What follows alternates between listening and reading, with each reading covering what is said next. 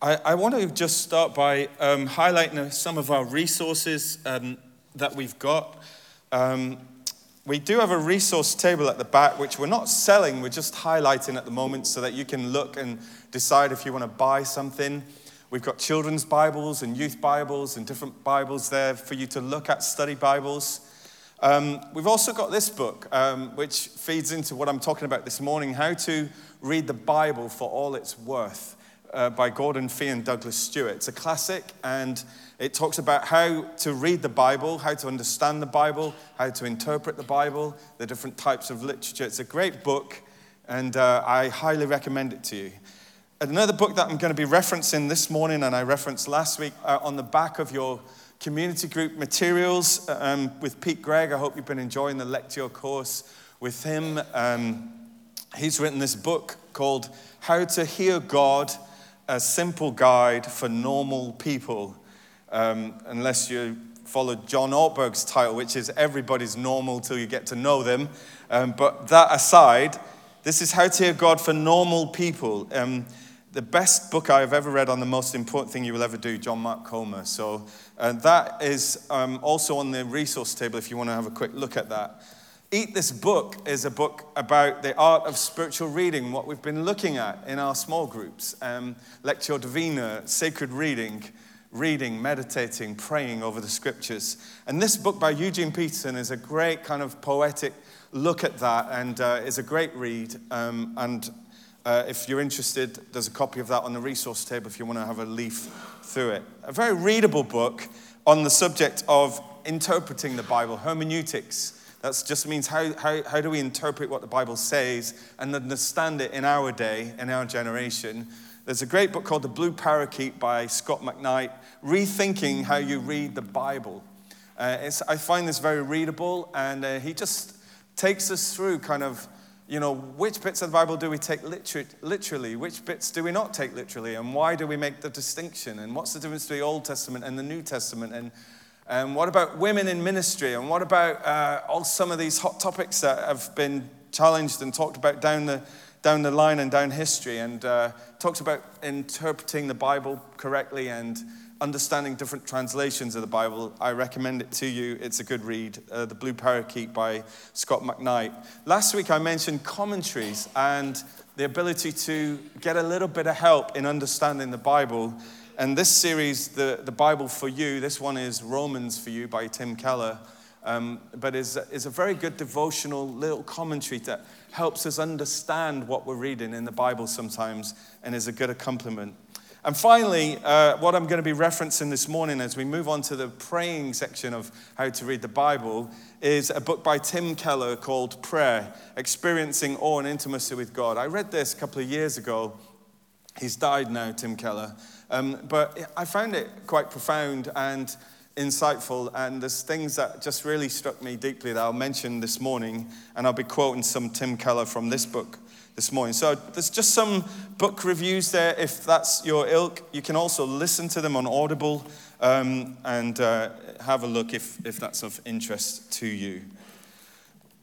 We've been thinking uh, last week and this week on how to read the Bible, and We've looked at the disciples on the road to Emmaus.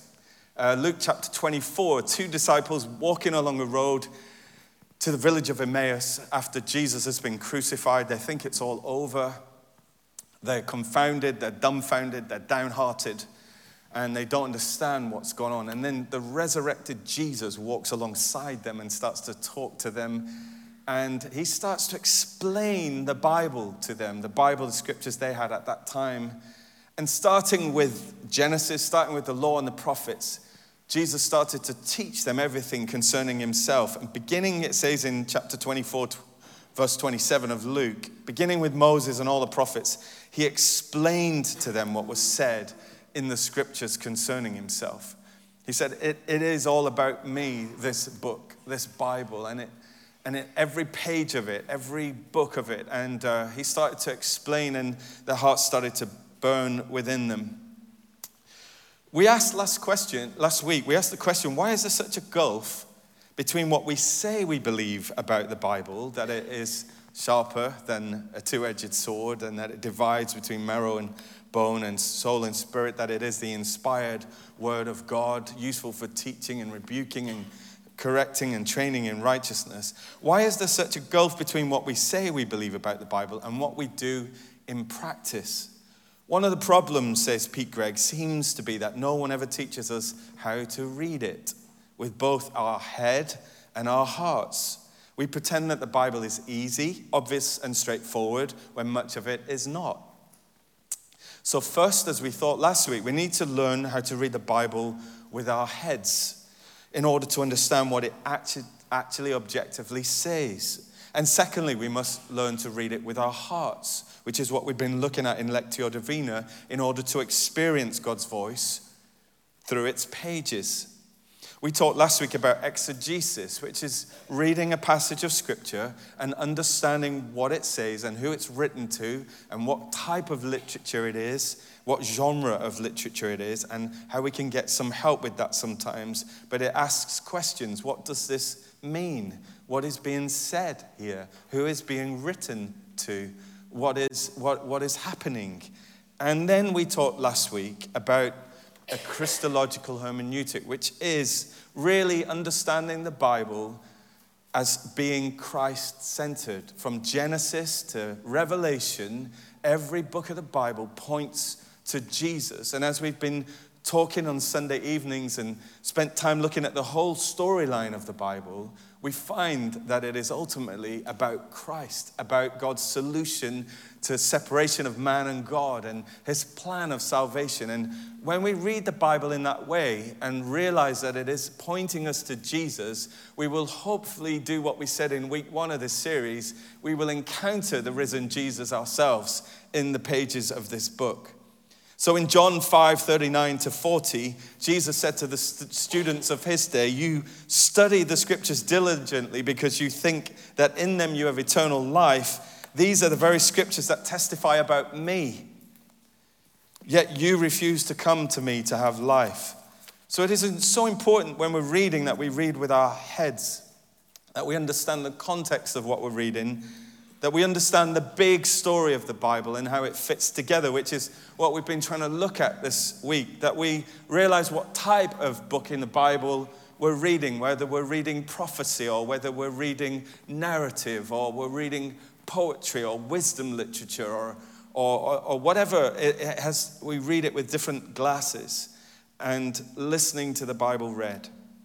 We talked last week about not only reading the Bible with your head, and it's important that we do that and that we understand what we're reading and that we acknowledge sometimes that it's difficult to understand pas- passages of scripture and that sometimes we need help with that and that's absolutely fine. But also we need to be reading the bible with our hearts. In luke 24 32 the disciples asked after jesus had explained the scriptures done exegesis with them at the end of that time where they'd walked with Jesus, they said, Were not our hearts burning within us while we talked, while he talked with us on the road and opened the scriptures to us? It was an encounter that they had with Jesus that changed their lives. How do we practically do this? Pete Greig says, How do we move from studying scripture objectively with our head and hearing its message generally to receiving God's words? personally in our own lives, in our heart. And Pete Greig says the most powerful tool I have discovered, one that has revolutionized my own personal relationship with the Bible, is the ancient tradition of Lectio Divina, sacred reading, the slow, prayerful reading of Scripture. So, we've been looking in our small groups, and we've been looking these two weeks at the cycle of sacred reading. Lectio, we read the Bible. We read a passage of Scripture, a short passage. We read it through once slowly. We read it through again, and we take our time over it. Then we looked last week also at meditatio. We meditate on what we're reading. We chew on it. We ponder on it. We think about it. We ask questions of it. What is this saying to me? What is God saying to me through this passage? And then we move on, and we're going to look at these next two this morning to the uh, next sections where we pray. we pray about what we've read, oratio, uh, to pray, and then we contemplate. We contemplate about what we have uh, read, and we seek to live it out, live out the text. So we say, and we've been thinking about this, why not limit yourself when you're reading the Bible? Why not limit yourself to a shorter passage, maybe 20 verses or so? And when you read the passage that you're looking at for that day, when you've been following our devotionals through Inspired, read it slowly and read it repeatedly. And feel free to listen to the text read to you.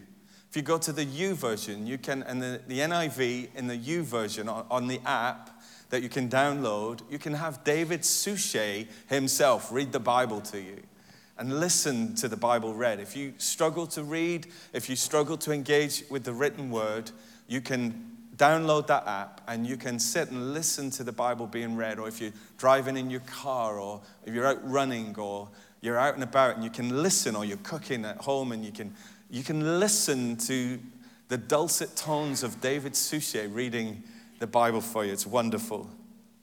And so we thought about reading slowly and reading carefully, not skimming over the text. And I quoted last week Madame Guyon, who said, If you read the Bible quickly, it will benefit you little.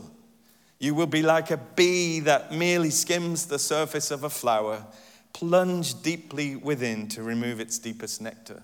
And the second reading, that meditation, you know, people get uneasy sometimes when we start talking about meditation in church, as if it equates somehow to transcendental meditation, which is basically involves emptying your mind, chanting, repeating things completely so that you empty yourself completely. That is not what biblical meditation is. Biblical meditation is filling your mind with God's word, focusing on it completely until your thoughts are intently focused on the truth. When we meditate on God's word, we fill our mind with it. When the first psalm, Psalm 1, calls us to meditate, it uses a word that literally means to mutter, to mutter God's word. There's no better way to meditate on a verse and draw out all the aspects and implications and richness of it than to memorize it. It's so good this morning to see, with the exception of myself, who has not memorized that last verse, to see people who've, who've memorized scripture. Do you ever, ever lie in bed in the middle of the night, can't sleep, worried thoughts going around in your head, obsessing about work, obsessing about something that's bothering you? Uh, Rick Warren used to say, if you can worry, you can meditate.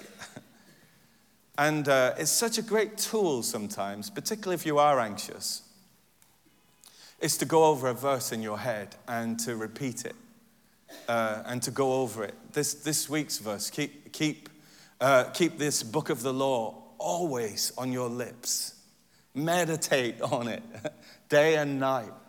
And, and just to go over in, in our mind to mutter, we talked about like a dog chewing a bone or a lion growling over its prey, as Isaiah says.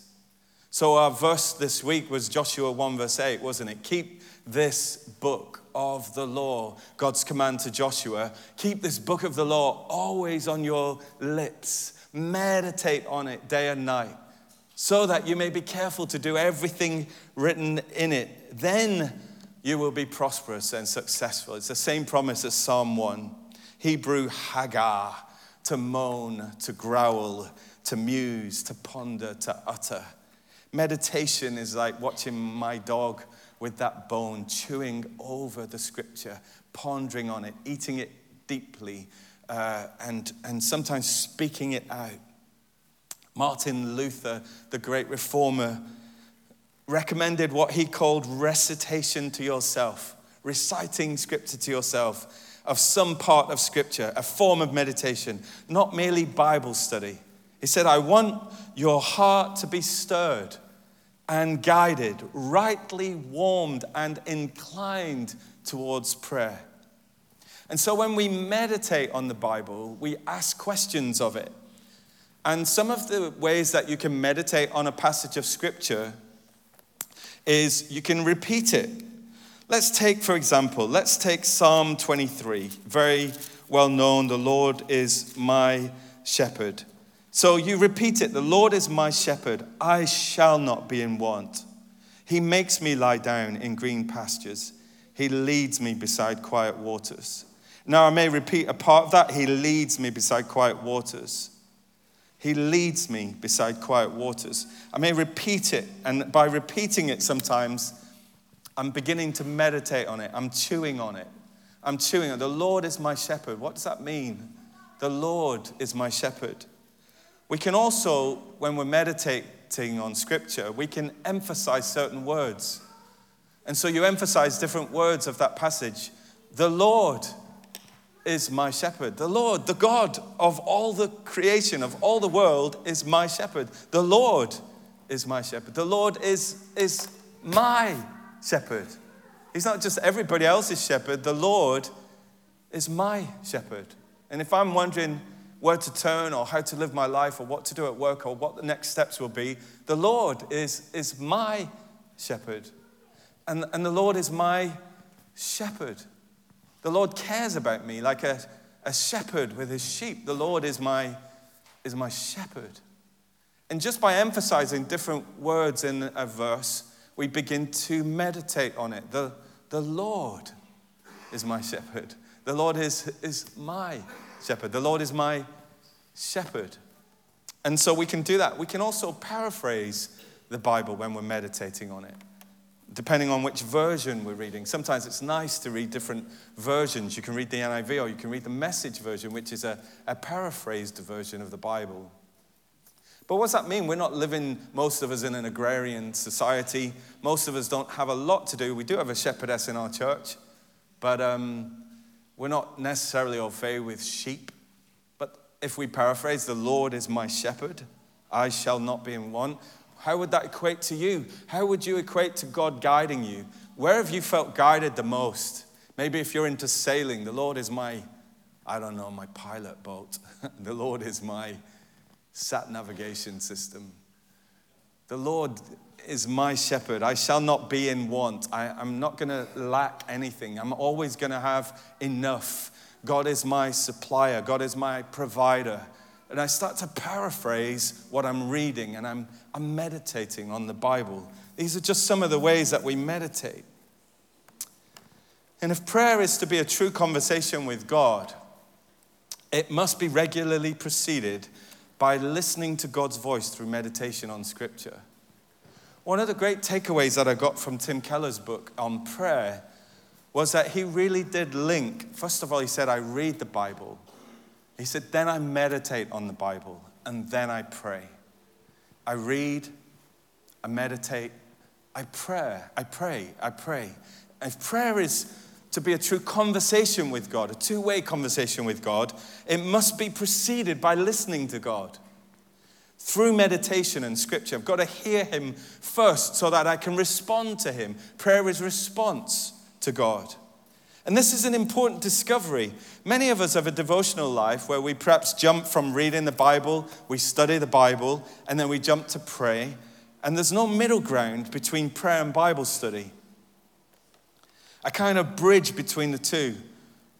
But deep experiences of the presence and the power of God can happen in innumerable, in innumerable ways, but the ordinary way for going deeper spiritually is through meditation on Scripture.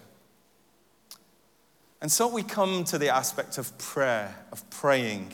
We have read and we have meditate, and then we pray.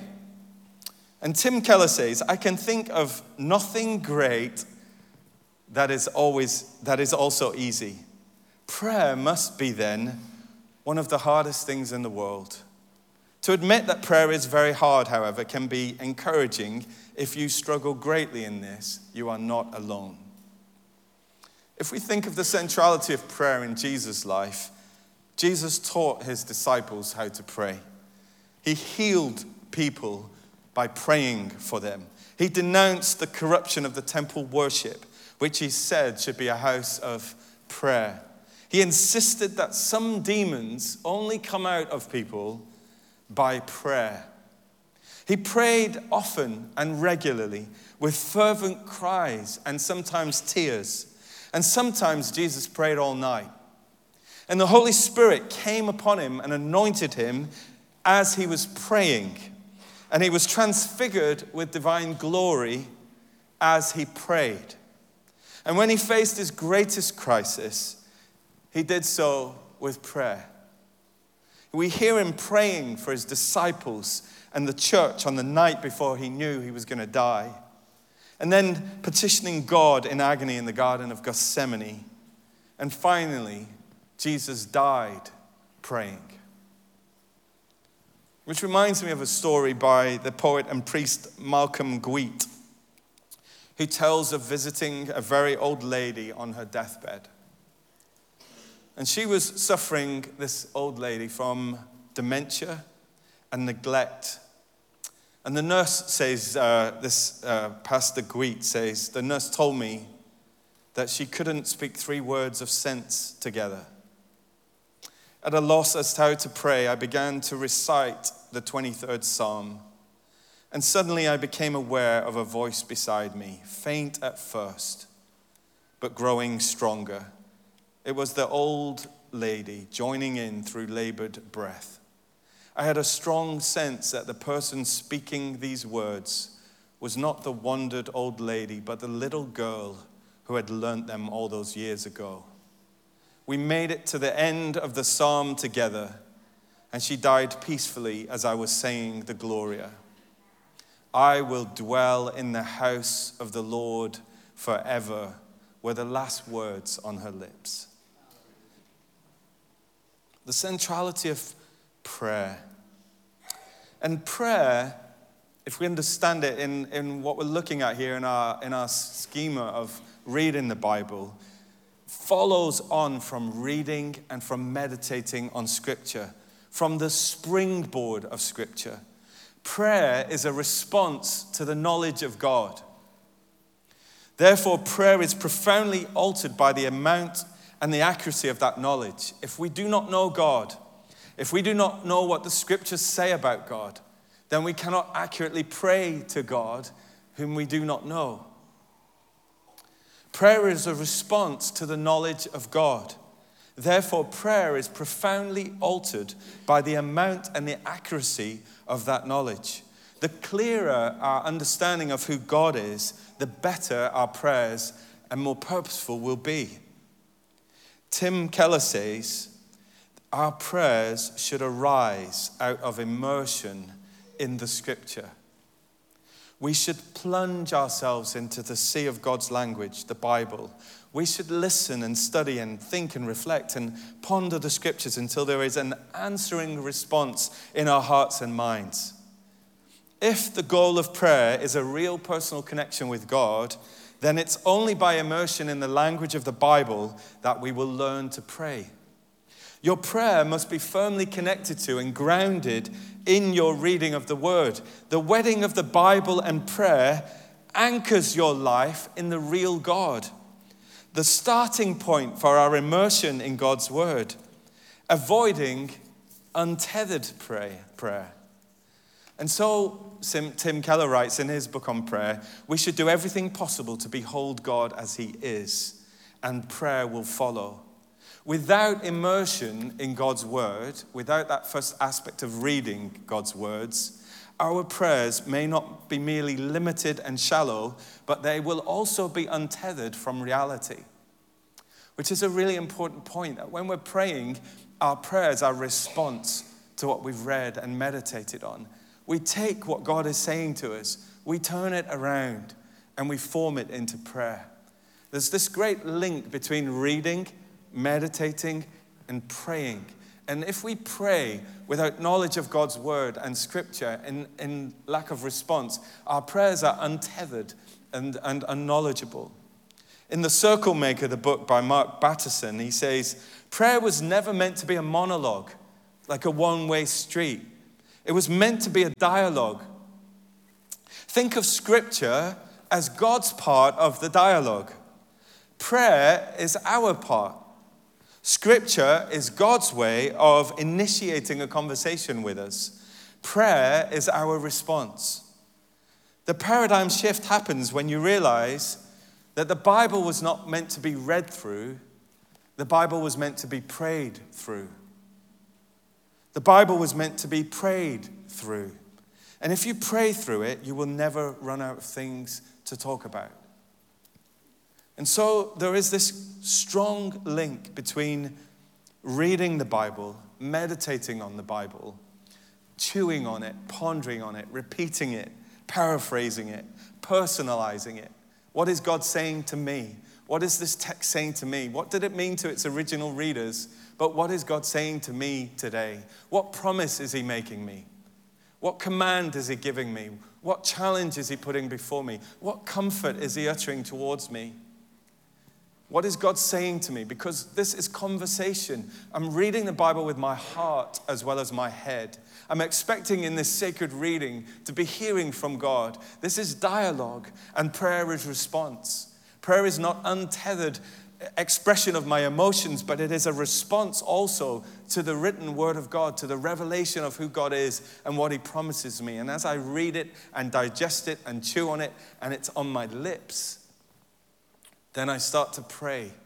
I start to respond. Prayer is the responsive language. How do you eat your chocolate? Do you like to eat it? Do you, do you, are you a Cadbury's person or a Galaxy person or a What's your chocolate of choice and how do you eat it? Do you, do you just wolf it down in one piece? Or do you, do, you like, do you like to just rest it on your tongue and just let it melt slowly? The taste of Cadbury's dairy milk just working its way around your mouth. Some of you are salivating now. How do you eat your chocolate? And some of us, we, we, we, we wolf down the Bible and we tick it off and we've read it for today. But if we, if we do what God says to Joshua, we will always keep this book of the law on our lips.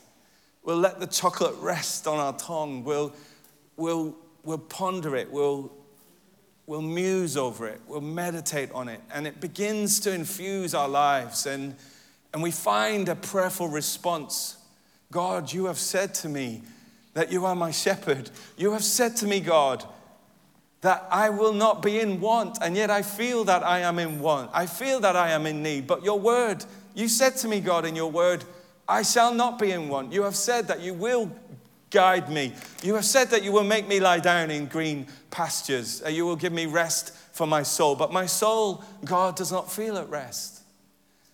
And we begin to take what God is saying and we respond as we meditate on it. We respond in prayer. And we link those two together constantly the ebb and the flow of conversation, of dialogue with God. So, after a bout of thyroid cancer, Tim Keller meditated on the Bible and on prayer, and he wrote his book on prayer. And he said, I began to make four changes on the back of this bout of cancer and the, and the tremendous, and the, they went through 9-11, the bombing and the, the uh, destruction of the Twin Towers. He was a pastor in New York at that time and had to deal with the fallout of that in, in that city. And he said, I just needed to change things. And he said, I did four things. He said, first of all, I took several months just to read through the Psalms every day. There's 150 Psalms, and I read a Psalm every day. I meditated on it. The Psalms are the Hebrew prayer book. And so I read and I meditated on the Psalms and I read through them regularly. But he said, What I did then as well, which I hadn't done before, is I always put in a time of meditation between reading the Bible and between praying. I, I read the Bible, which I had always done, but then I started to meditate on it more and chew on it and digest it and eat it and let it rest on my tongue and so that it began to infuse who I was and what I was thinking about. And a great part of that is memorizing scripture, which is what we've been doing these weeks. And then he said, the other change, the third change I did, he said, I always used to pray in the morning, but I started to pray in the morning and I started to pray in the evening before I went to bed. Morning and evening. I followed the rhythm, morning and evening. And I, I started to infuse my day more with prayer. And finally, he said, I started to pray with greater expectation. I started to pray in a way that I expected to meet with God and for God to hear my prayers. Four things that he started to do as he started to reflect on prayer in his recovery from cancer and his challenges as a spiritual leader in a city that was facing trauma. I took several months to read through the Psalms regularly. I put in a time of meditation between reading the Bible and praying, which is what we're doing through Lectio Divina. I prayed morning and evening, and I prayed with greater expectation. So, prayer, as part of our sacred reading, we read the Bible. We read maybe 20 verses. We read it slowly. We repeat it. We allow God to interrupt us and to speak to us intuitively. We use our imagination to place ourselves in the text. We understand the Bible with our heads. We take help where we need it with a commentary. What is being said here? What is happening here? Is this a letter? What, what am I reading? I don't understand. I need some help. And we understand it with our head. But then as we read it, we begin to meditate on it and we expect our hearts to burn within us to encounter the risen Christ for Him to speak to us through this Christological hermeneutic that every book of the Bible is about Jesus and will point me to Him. And I start to read the Bible with my heart to encounter Jesus, to encounter the risen Lord, to expect Him to speak to me, for this to be a place of encounter. And as I chew over and memorize, I hagah, I I mutter, I muse, I worry the bone of Scripture, I growl over it like a lion over its prey, I and meditate on it. And then after I've read it and I've meditated on it, I respond to what I've read. I respond in prayer. I respond in this dialogue with God. I'm talking to Him, He's talking to me. I've got things to pray because I've read them this morning. I've read them and I've got things to respond to, things to hang my prayers on, so that I'm not going in a cycle of worry and anxiety, but I'm praying God's words back to Himself. And there's something very powerful about praying Scripture because it's God's words. God, you said, God, you said, this is your inspired word. You said, and you will do it. You promised, God. And finally, we come to the fourth aspect of our cycle of sacred reading. And we've been looking these two weeks over how to read the Bible, which is contemplatio, contemplation. Read, meditate, pray, contemplate. This is a beautiful depiction of contemplation, says Pete Greig, an expression of prayer beyond words, fully yielded to the loving presence of God. It is, if you like, the intimacy of the elderly couple sitting together in contented silence, or of a mother gazing down at her sleeping baby. It's that timeless moment at the end of an exceptional cinematic experience when no one moves, no one speaks. It's the hearts of the couple on the road to Emmaus, burning within as they silently listened to Jesus. So, having slowly, prayerfully read the scriptures, all you need to do is wait. Don't rush off. Enjoy the moment. There's nothing to say or do. Simply sit quietly for a few minutes in the presence of God. Reflect on what you've just read and what God has said and what you've said to God. But just be in His presence. He is there with you. Contemplation, says Eugene Peterson, is the, in, the, in the schema of Lectio Divina, means living the read, meditated, prayed text in the everyday, ordinary world. It means getting the text into our muscles and bones, in our oxygen breathing lungs and our blood pumping heart. We contemplate to live out what we have read. Contemplation is the link between the worship in the sanctuary and the work in the world. And it's at once secular and it's sacred. And sometimes we hear the word contemplation or contemplatives or spiritual contemplatives. We think of monks and nuns and people who set aside time to sit in the presence of God and contemplate the world. But contemplatives may be young parents juggling child rearing and making a living. If they are wise, they treasure the rare moment of solitude and silence that comes their way, and they use them not to escape, to distract themselves with television and the like. Instead, they listen for a sign of God's presence and they open their hearts towards prayer. Contemplation means submitting to biblical revelation, taking it within ourselves, and then living it out unpretentiously without fanfare. Eugene Peterson says contemplation means living what we have read, not wasting any of it or hoarding any of it, but using it up in living. There's, a, there's an application aspect to contemplation. It's, it's not just musing or thinking in the presence of God or just being in the presence of God, though it is that. It is, it is taking time, it's not rushing off, it's, it's waiting in God's presence. But it is also then living out what I have read. If the Lord is my shepherd, if I shall not be in want, what does that mean for me today as I go to work? What does it mean as I seek to earn a living? What does it mean as I use my finances? What does it mean for God to be my shepherd? How do I live that out? How do I apply that? What is the link between my worship and the world that I live in with my young kids or my single life or my workplace or my education or my school or how am I going to live this out? How am I going to flesh it out? How am I going to ground what I've read today in God's word, what I feel God has said to me? It's an organic union between the word read and the word lived. That's contemplation. It's when we say, like Mary said, Lord, let it be according to thy word. Let it be to me according to thy word. That's contemplation. It's what Mary did. She pondered and mused on what the angel had said to her. She buried those things in her heart and she said, God, let it be to me according to thy word. Every word of God revealed and read in the Bible is there to be conceived and born in us. Christ, the Word made flesh in our flesh. Contemplation. Waiting in the presence of God, living out what we have read.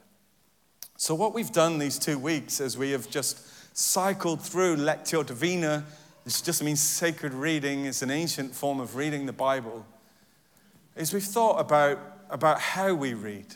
We read with our heads, we exegete the text, we understand what it means and what it says and where it fits in the biblical story.